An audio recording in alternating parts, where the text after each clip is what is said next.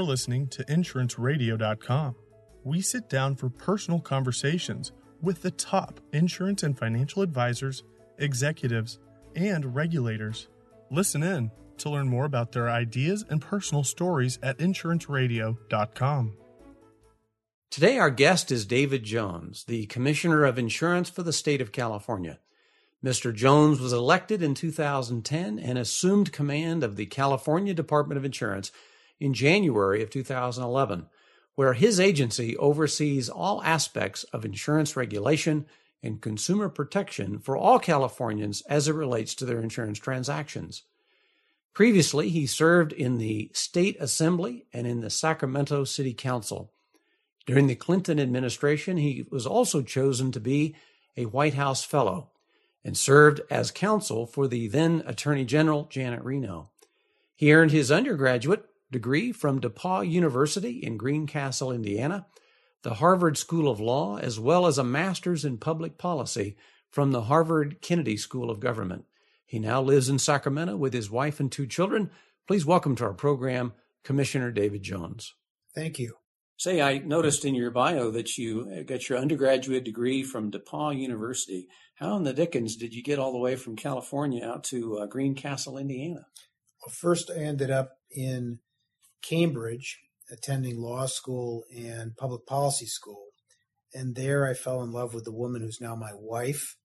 And not only was uh, that the best thing that happened to me at law school and public policy school, but she was also a Californian. And so she introduced me to California, and I haven't looked back since. Uh, say, prior to becoming insurance commissioner, you served on the Sacramento City Council and the California State Assembly. Uh, from those experiences, what do you feel best prepared you for your decisions that you now have to face as commissioner? Each of those jobs involved some element of consumer protection, which is the core of what we do here at the Department of Insurance. Under my administration, our mission is insurance protection for all Californians. That has two facets. One is consumer protection. The other is making sure that we have healthy, dynamic, robust insurance markets offering insurance products to meet all of Californians' individual, family, and business needs.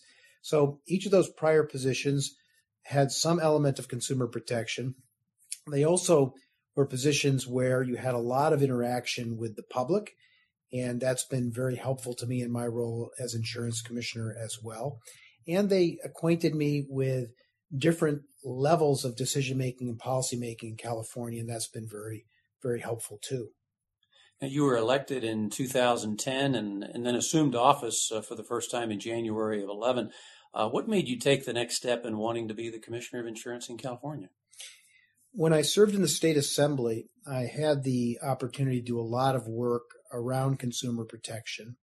I served as the chair of the Assembly Judiciary Committee and then later as the chair of the Assembly Health Committee and did a fair bit of work around health insurance and health markets reform.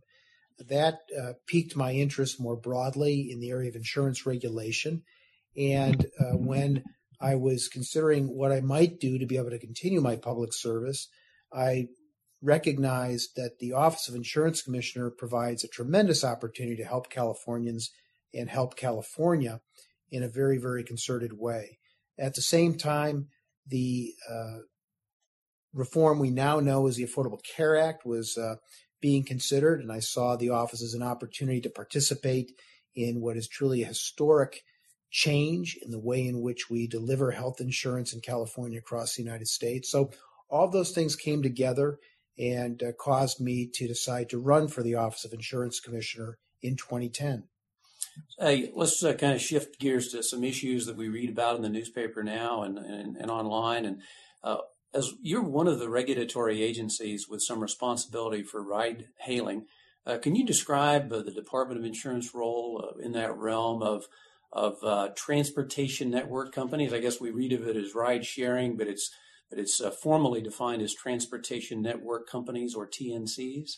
Yes, this refers to companies like UberX, Sidecar, and Lyft, in which individuals who own or lease a car can participate in providing rides to people for a fee using a technology that involves one smart device. This can be very convenient, provides a revenue stream for the drivers, is a important demonstration of a, a new business model and disruptive technology that is the hallmark of California's economy. But at the same time, it poses new risks and new potential threats to consumers. The California Department of Insurance has played a national leadership role in identifying where there are potential threats to consumers, where there are gaps in insurance, and then making sure that policymakers and legislators and the market is moving to address those insurance gaps. What we discovered very early on, uh, and uh, tragically so, was that the auto insurance policies, the personal auto insurance policies of individuals who were driving for the transportation network companies had a livery exclusion in them that made coverage unavailable. And so everyone driving for these companies had no coverage, not just liability coverage, but their comprehensive coverage, their collision coverage, their med pay coverage, their underinsured and uninsured motorist coverage, all the coverages that people buy for themselves, their families, and for their automobiles were not in force because of these livery exclusions. New Year's Eve 2013, a family was run over in the East Bay in California. Uh, a family was crossing the street in the crosswalk, and an UberX driver ran that family over and killed outright a little six year old girl named Sophia Liu. So, this underscored the kind of risk posed by this new technology and this new business model we responded very aggressively at the department by holding public hearings to gather information from all stakeholders about where there were insurance gaps.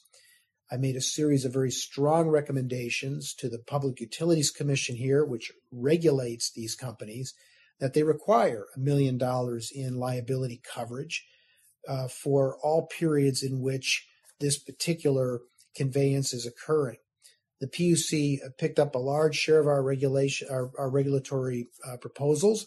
Uh, then the conversation moved to the legislature, and we were involved in making recommendations there that resulted in the passage of a bill, Assembly Bill 2293, which encompassed these recommendations in law. So now in California, at least, uh, when you're uh, stepping into one of these uh, automobiles that's being driven as a part of this ride hailing service, uh, you can rest assured that there's a million dollars in liability coverage that the transportation network company has to have from the moment you step into the car to the moment you step out. But even beyond that, we were successful in getting into the legislation a requirement that the transportation network companies provide uh, up to uh, $300,000 in coverage for the period of time in which the driver is driving around looking to pick up a ride. And that's important too because it was in that very period that the Liu family was run over in the East Bay on New Year's Eve 2013. So we're very pleased with the leadership role we've played in addressing uh, this uh, important consumer protection issue, but at the same time, making sure uh, that uh, this new business model uh, and this new technology could develop, but could develop in a way consistent with consumer protection. We've also played an important leadership role nationally. I chair the uh, Shared Economy Working Group of the National Association of Insurance Commissioners. Uh, and under um, our leadership, we have developed a white paper which lays out all of the insurance issues associated with this new technology and this new business model. And we made that white paper available in record time so that as legislatures across the United States are considering what, if any, steps they want to take in their states, they've had that information available to them. As far as uh, private insurers or commercial insurers, what of insurance companies? How are they responding? And are you seeing a new new products coming down the pipeline that are addressing these ride sharing issues? Well, this is another uh, exciting element of this, and another area in which the California Department of Insurance has played a leadership role. The legislation I alluded to, Assembly Bill 2293, uh, provides that in July 1st of this year, uh, the department uh, should be accepting, if the carriers file them, insurance policies that would be made available to drivers uh, so that they could obtain coverage uh, in this period of time where they're uh, trolling around looking for rides and potentially beyond that. Well, well in advance of that deadline in October of last year, I announced the department was uh, eager to receive those filings. We reached out to the auto insurance industry and invited them to make filings. Uh, we approved the first of those transportation network company related filings about two months ago. And then just the other week, we approved uh, the first major national auto insurer, Farmers Auto Insurance's policy for transportation network company drivers in the first period. So we're very excited about the approval of these two policies, and we're encouraging other companies to come in and write insurance as well. A part of our mission, again, insurance protection for all Californians, is making sure that there are products in the market that address dynamic and evolving business practices. And this is an example of exactly that, where the Department of Insurance has played a leadership role in making that happen. You know, shifting gears just a little bit uh, to a topic that we haven't has been kind of dormant for a few weeks here, but I know it's going to come back in the news here in June as the Supreme Court makes their ruling. Uh, the Affordable Care Act had a significant impact on all Californians. It expanded health insurance to people who have been historically underserved uh, by the healthcare system. And of course, you uh, played an important role in implementing that Affordable Care Act. Can you tell me more about uh, your efforts and, and role with regard to the ACA?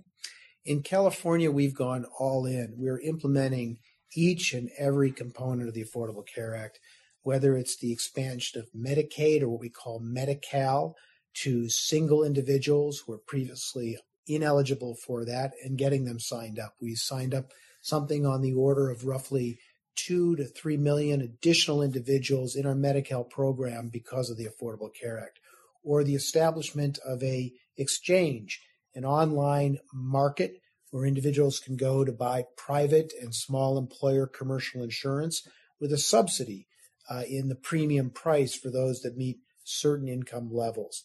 We've established all of the market reforms, banning insurers from discriminating against people due to pre-existing condition, making sure that all of the essential health benefits are included in the policies, eliminating the ability of health insurers and health plans to rescind policies when a person actually makes a claim. The list goes on and on and on, banning the inclusion of lifetime and annual caps in the policies, and other important reforms. Our role at the Department of Insurance and my role as commissioner has been to work closely with other California agencies and collaborate in the implementation of these reforms. So at the department, uh, we have sponsored legislation, we have issued regulations, including from the very moment I was sworn in as insurance commissioner uh, on January 5th, 2011, uh, when I was sworn into my first term, I issued an emergency regulation implementing an important feature of the Affordable Care Act, which is the requirement that a certain percentage of the premiums that are collected go into actual medical care instead of profits and overhead and administrative costs. And so, from the very start of my administration, we've been very robustly active in issuing regulations, sponsoring legislation, uh, doing everything we can to successfully implement the Affordable Care Act here in California.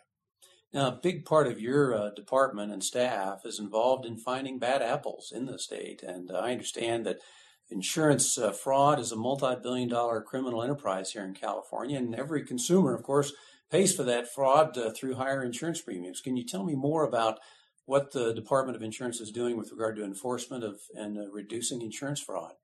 We're a law enforcement agency. I have 400 professionals who work for me uh, who investigate insurance crimes. 200 of those are sworn peace officers.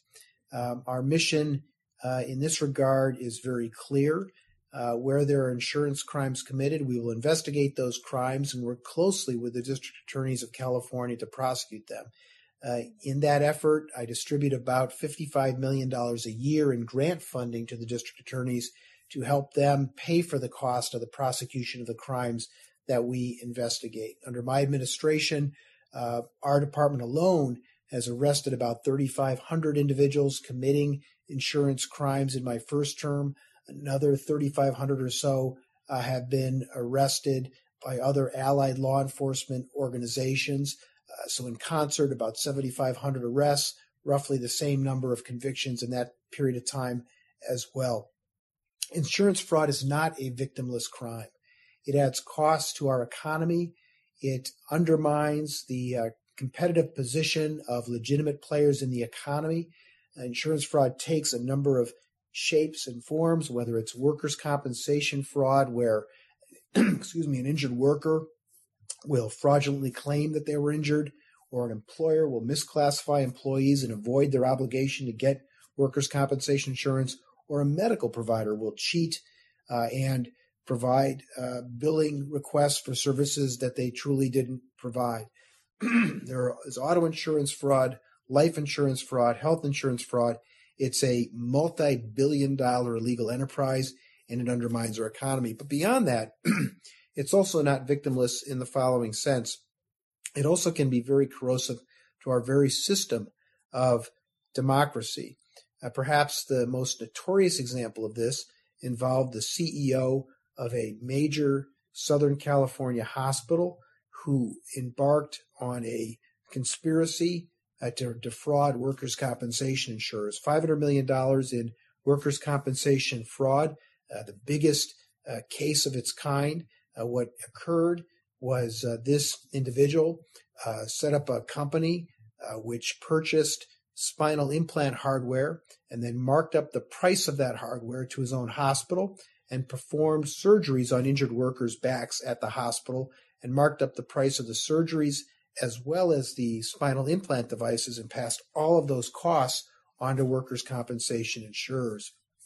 He decided he was making so much money that he would turn it into a volume business and he began to kick back substantial sums of money to physicians to refer more patients to his hospital for surgeries. That's illegal. Uh, we commenced a, a, very rigorous investigation, uh, put together all the evidence to uh, prove what I've just described, and then worked closely with the United States Attorney in Los Angeles. That resulted in a, a federal plea agreement by the hospital's CEO and owner in which he pled guilty to several federal counts of fraud. Uh, but in the course of that investigation, we also discovered evidence that he was bribing a public official to prevent the passage of legislation that would create a price cap for these surgeries. Uh, when we discovered this, uh, we reached out to our partners at the Federal Bureau of Investigation uh, and worked collaboratively with them to put together uh, evidence uh, that resulted in the federal indictment of former Senator Ron Calderon, uh, who will have his day in court and is defending against these allegations. Uh, but the allegations are that he accepted bribes uh, in furtherance of this workers' compensation insurance scheme, as well as bribes in other contexts as well. So, this particular case, there are others as well, demonstrates that not only does the fraud undermine our economy and drive up costs for others who are purchasing workers' compensation insurance, but it's corrosive to our very system of democracy. And we go after fraud very, very aggressively. Uh, it will continue to be a, a priority in my second term. Moving uh, to a topic that's uh, not man made, and uh, that's uh, something that's inevitable here in California, and that's earthquakes. You uh, mentioned in your inaugural speech that one of the things that keeps you up at night as insurance commissioner is earthquakes and making sure Californians are ready for the next big one. Uh, can you tell me what role you're taking to help prepare Californians for such a contingency? California faces an extraordinary high risk of earthquake and extraordinary high risk of a very, very severe earthquake. One of my roles is to sit on the board of the California Earthquake Authority, which issues a residential earthquake insurance product uh, that we offer to homeowners. As insurance commissioner, I've worked hard to do everything we can to try to reduce the price of that product. We've had uh, two separate price decreases over the last four years of 10% and 12% respectively. Uh, in addition, uh, we've done some things to try to make the policy more flexible uh, and more accessible to homeowners. But the reality is that because of the risk and because of the cost of an earthquake, it's a fairly expensive policy. So we continue to do what we can to make sure that that policy is available. But at the same time, On a, a, separate but related track, we're working to try to do everything we can to convince homeowners to take steps to protect their homes from earthquake. We have about a million homes that were built prior to the 1970s that are not built to modern seismic building codes. Uh, many of these homes are not tied to their foundations. They sit up on what are called cripple walls, which are essentially um, wooden structures on which the house sits, which can collapse or move dramatically in the case of an earthquake and cause severe damage to the home. Uh, we are heavily supporting a program called Brace and Bolt to make subsidies available to homeowners.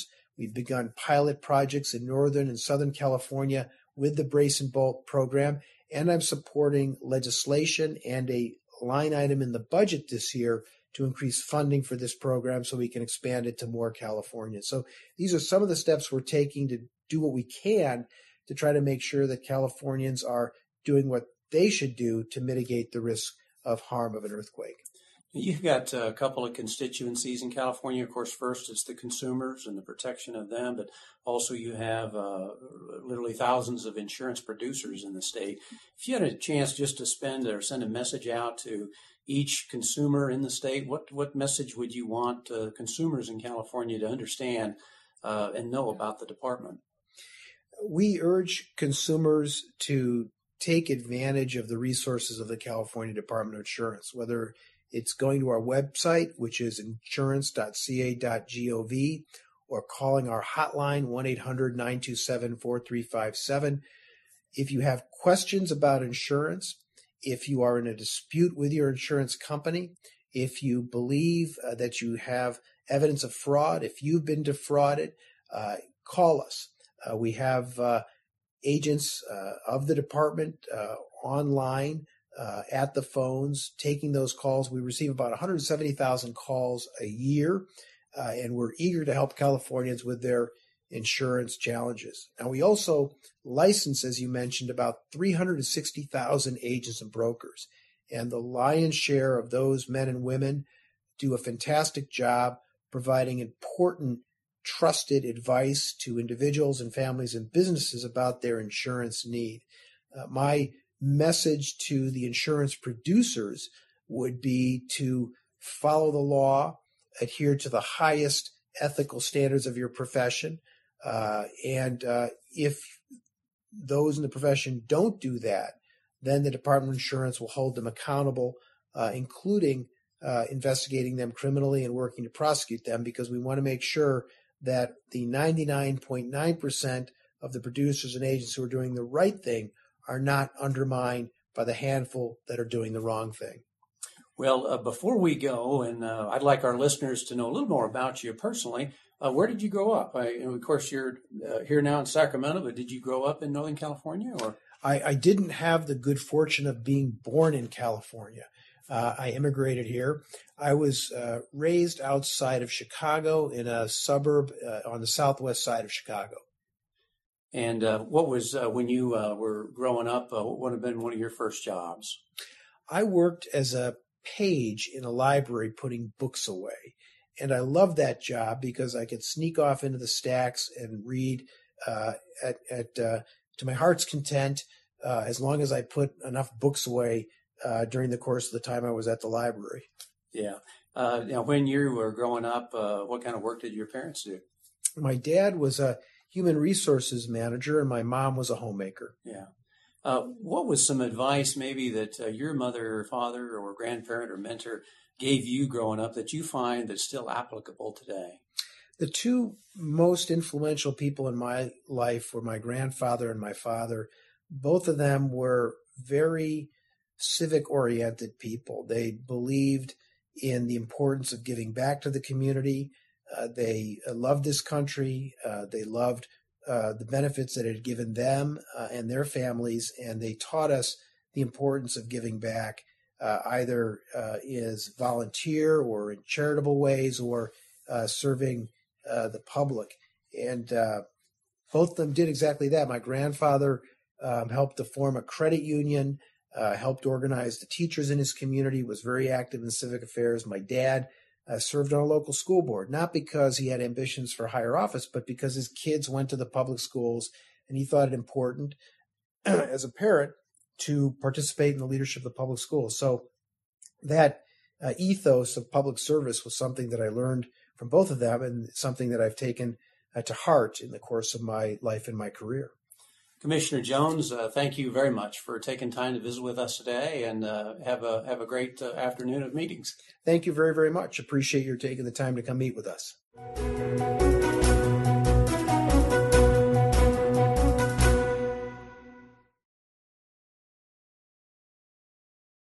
Oh, hi. You're still listening. Well, here at Insurance Radio, we love having personal conversations with the most successful executives and regulators in the financial industry. If you know an individual who you think would be a great guest for our program, you can find our email and phone number at our website, insuranceradio.com.